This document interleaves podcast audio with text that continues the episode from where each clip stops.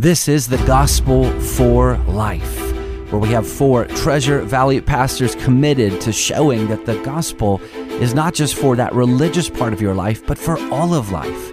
You never graduate from the gospel. Around the table today is Russell Herman, pastor at Cloverdale United Reformed Church, Jonathan Van Hugen from Dayspring United Reformed Church, Vinnie Hankey from Valley Life Community Church, and Ryan Hemphill from Treasure Valley Reformed Presbyterian Church. To catch earlier broadcasts, just search The Gospel for Life wherever you subscribe. To find out more about this ministry and about our annual conference, go to reformationboise.com. Welcome back to the Gospel for Life. Once again, we are just picking away at some different questions on ministry. These today are going to specifically deal with the church, trends in the church. If you remember last year our reformation conference was on the church and we thought hard about just life in the church ministry of the church trends within the broad church. Um, i'm speaking later this summer on um, at a at a church camp on the topic of the church. So i've been um, just thinking a lot about different components of church life tendencies of the church. Um, you've heard us say that later on in the fall we kind of want to circle back to a very disturbing trend within the church, which is just the de-churched aspect of, of America. Mm-hmm. There's a book that's being published this fall that we're waiting for because some of us want to, to pick through um, a lot of the research that w- went into the writing of that book. So mark your calendars. There's a great series coming in the fall maybe tongue in cheek a little bit, but it's one that I think we do need to talk about. We need to think about is why are so many people leaving the church, which leads to the questions for today. The first is what trends in the church today have you excited? What do you see in the broad church that you would look at and say, that is wonderful news? I love what I'm seeing. I think for me, it, at least I've heard it uh, as a consistently through visitors, is a hunger for gospel centered Bible preaching. I think mm-hmm. kind of the forgive the popcorny life application stuff that that's that's over for a lot of people. They're looking for someone who's going to open the Bible and exposit the scriptures and get to Jesus with them. So I think that's that's a you know for some for some of us it's like we we've always been there, yeah. uh, but for other Christians they're they're really searching and hungering for that. I would uh, echo the statement that Vinny has shared. I think that uh, for a great many churches out there, it's always been, you know, come believe nothing with us. And then there's people yeah. now that have, you know, they're, they've been inspired to want to know more. And uh, they, you know, you could put a sign up that said solid Bible preaching and somebody would show up because yeah. that's what they're longing for. And they're, and not only just uh, the expositional quality of being able to, but having some theological depth to it as well, you know, so that you are tying it into all of Scripture. Those are the things that I'm seeing more and more.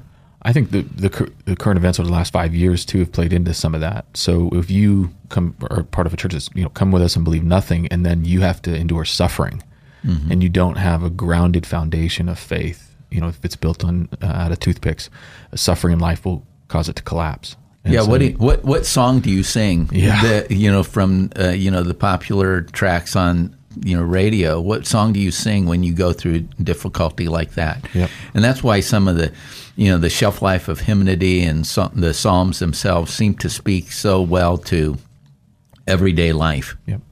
we often talk about that we want our worship to be god-centered word saturated christ exalting and spirit empowered and that used to be kind of a foreign language in the mm-hmm. church Mm-hmm. And I don't think it is really as much now. And I, I think more and more people are saying my own personal story, my experiences, my whatever isn't enough for people. They want something big. They want something that has substance. They want they want it to hear of a big God. Yeah. Mm-hmm. Um, they want to hear of of God's work in this world.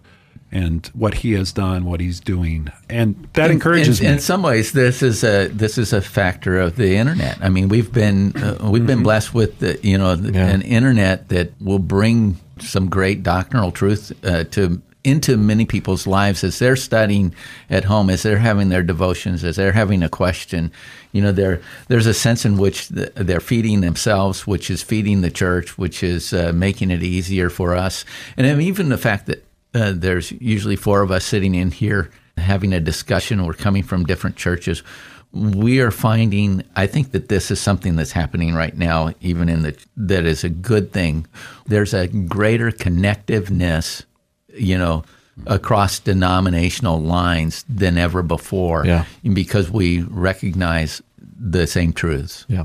If all politics are local, ultimately all church is local, and I think Mm-hmm. that we're beginning to see that. It's, it might be a little bit of the circling of the wagons. Is we recognize the challenges before us, and so it's better to have partners who are located in the city that you're connected to and close to. And I and I think overall people are are recognizing even from a pragmatic sense what are the churches that continue to grow. Yeah. It's those that have a high view of the Word of God and have a high view of God, and and and e- even those that aren't totally embracing that can see it. Yep. Mm-hmm. And so I think even from a pragmatic standpoint, there are people that are saying, I've got to rethink I'm looking at church life. It's not a social club. It, it's not a mm-hmm.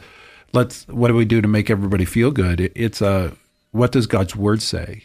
How can I point people to who God is? And I'm excited to see that in the broad church. So Yeah, I think one of the things coming out of the COVID season two is the church's adaptation of technology and implementation of it. That's always been a trend, even going back to the Roman roads that Paul used on missionary journeys. Right. But the church has always co-opted technology from the world to get the gospel out there, and so I think that that's a trend that's got me excited. Is we're engaging with things like this radio show that becomes a podcast that gets the mm-hmm. gospel out. Mm-hmm. And I, I am actually very excited about the fact that there are so many good books being written. There Yeah. are good hymns being written. The s- songs of the church. There was a time period. I am sorry to all those that are listening that grew up in a certain era, but the praise songs of the late seventies and eighties were were really quite bad, theologically pretty let's just- shallow. yeah, you know, you know, you go back to one what just said, "Let's just praise the Lord." Well, you know, when you say praise the Lord, actually you're saying hallelujah. But if you if you read that in the text of Scripture, it's hallelujah for His wonderful works, which are these. And we never got to that when we were just mm-hmm. just praising the Lord. So I'm excited about the music of the church that's being written. Yeah. Not all of it. Naturally, there's you know there's junk in every era, and that mm-hmm. goes back for 500 years. But there is good church music being written today that has me excited because it's a reflection of a, a solid theology that's behind it, um, which mm-hmm. is a is a positive thing for the church. So on the flip side, what trends in the church today have you concerned? I think we do every year. We've we've every other year we pick up that uh, theological um, Ligonier Lig- um, Ligonier statement of theology, which in state of theology. state of state of theology. Yes, yes, we're it's not get just this. A, it's not just a statement. It's the state. Yes. This is what we believe about God. This is what we believe about Jesus. We this is what we believe about that.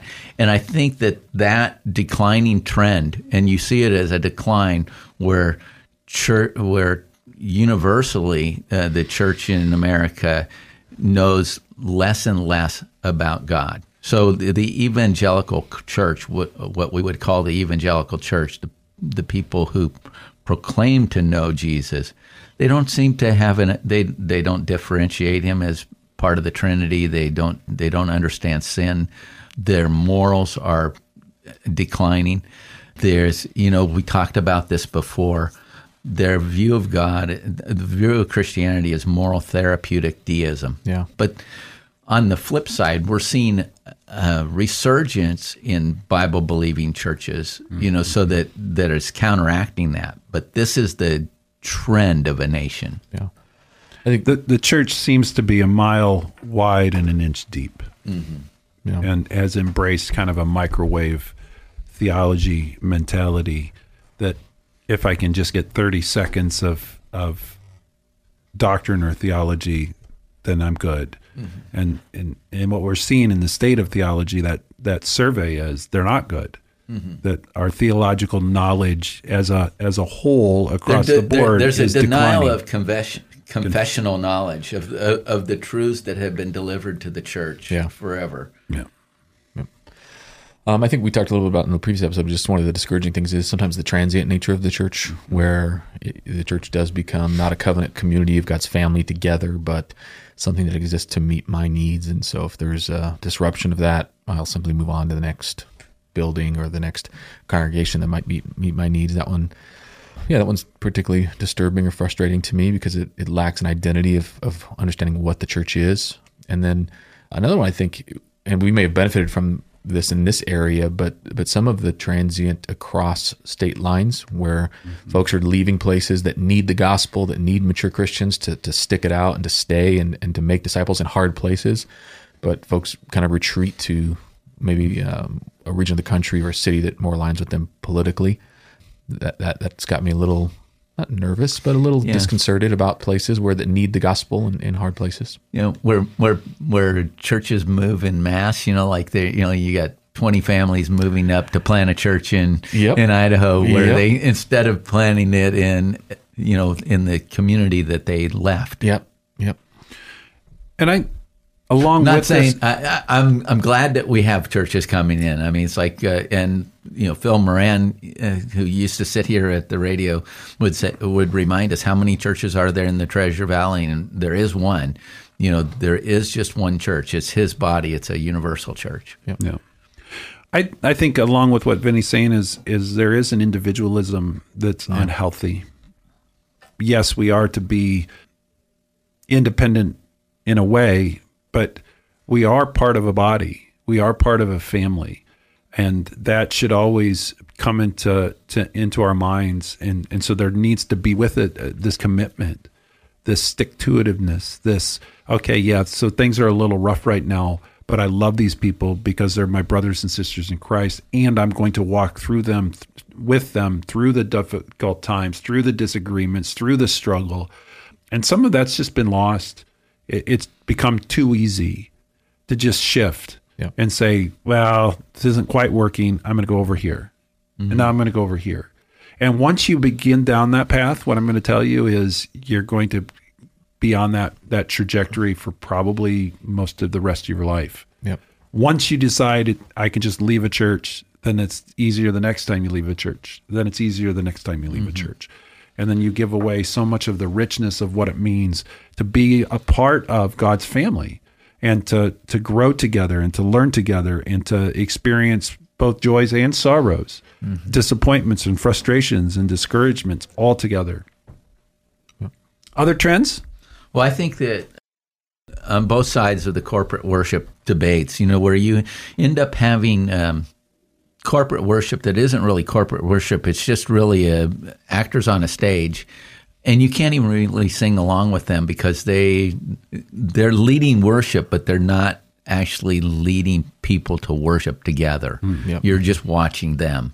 And I notice that when I go out and visit somewhere where you're dealing with some spot, maybe it's, you know, there's some popular uh, singers, you know, and they're singing as a group, they're an ensemble up there, um, but the congregation is relatively silent. And then, and then, you know, they'll say, well, let's sing an old hymn. And then the whole congregation joins in. I think uh, corporate worship needs to be corporate in that regard, and I, th- you know, there's trends in both directions. Some are positive, and and the negative one is that the fact that people are just being entertained. Well, that's all the time we have for today. We'll see you tomorrow.